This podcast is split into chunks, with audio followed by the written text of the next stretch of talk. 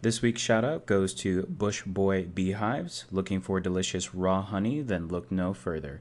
Taste the difference with unique seasonal varieties of truly wildflower honey produced within healthy beehives, hand packed to ensure all the beneficial enzymes and probiotics remain intact as live functional food. Visit them on their Facebook and also on their website at bushboysbeehives.com.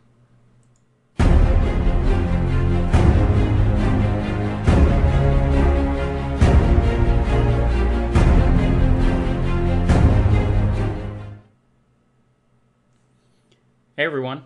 So I'm here doing a, another review.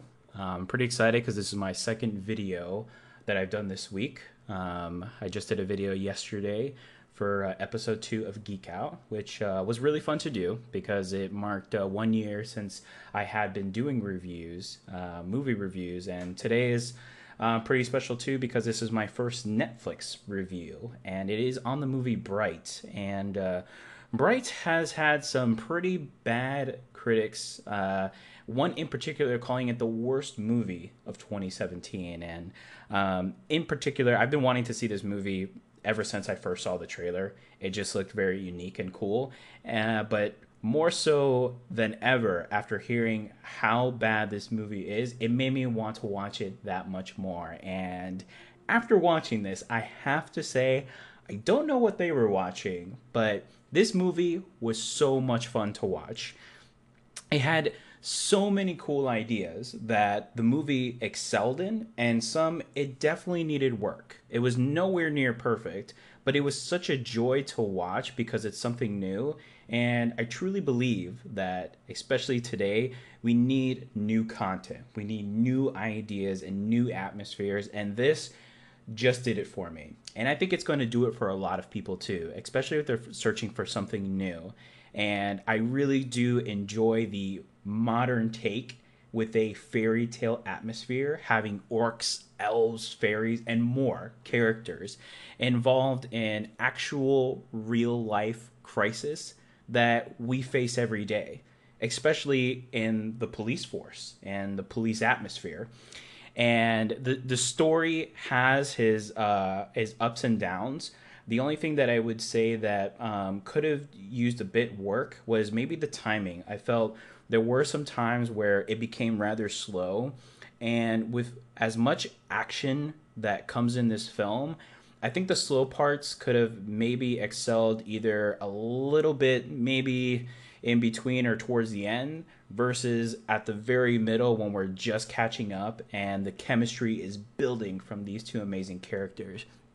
Uh, speaking of which, um, it is Will Smith who leads the role in this one, and he plays an uh, an LA cop known as Ward, and he is not happy that he is now teamed up with the first orc ever to join the police force, and uh, this character, and particularly his name is uh, Jakoby, and uh, he is just a regular guy, except for the fact that he's an orc.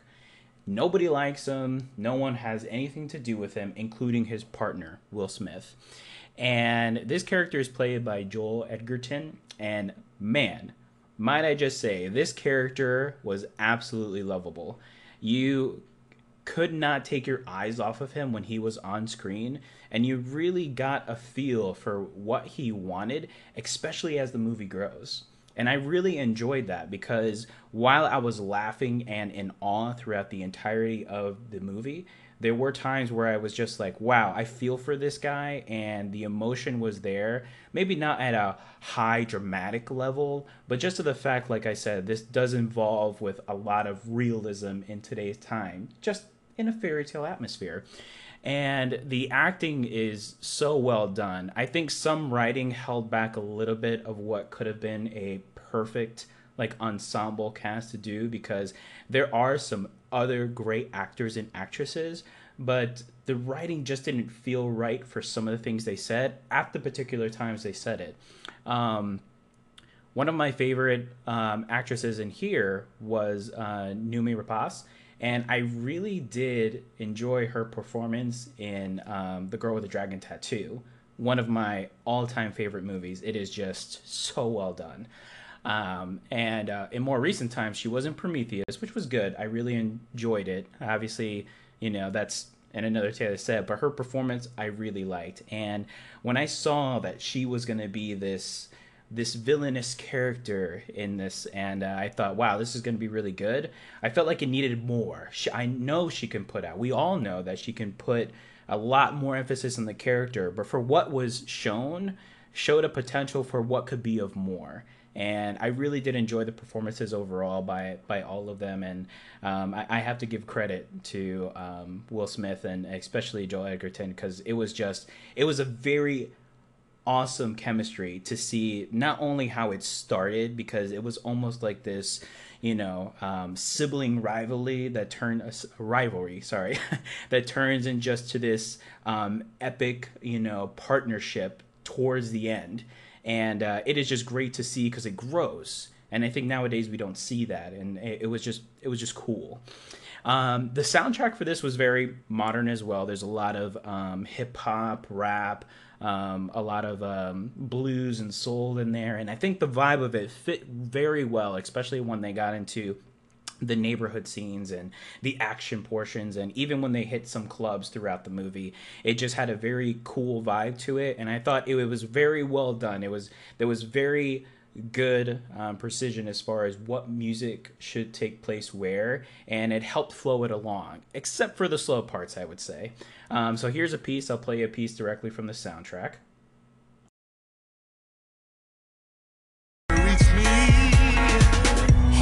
the shore into the waves of the water.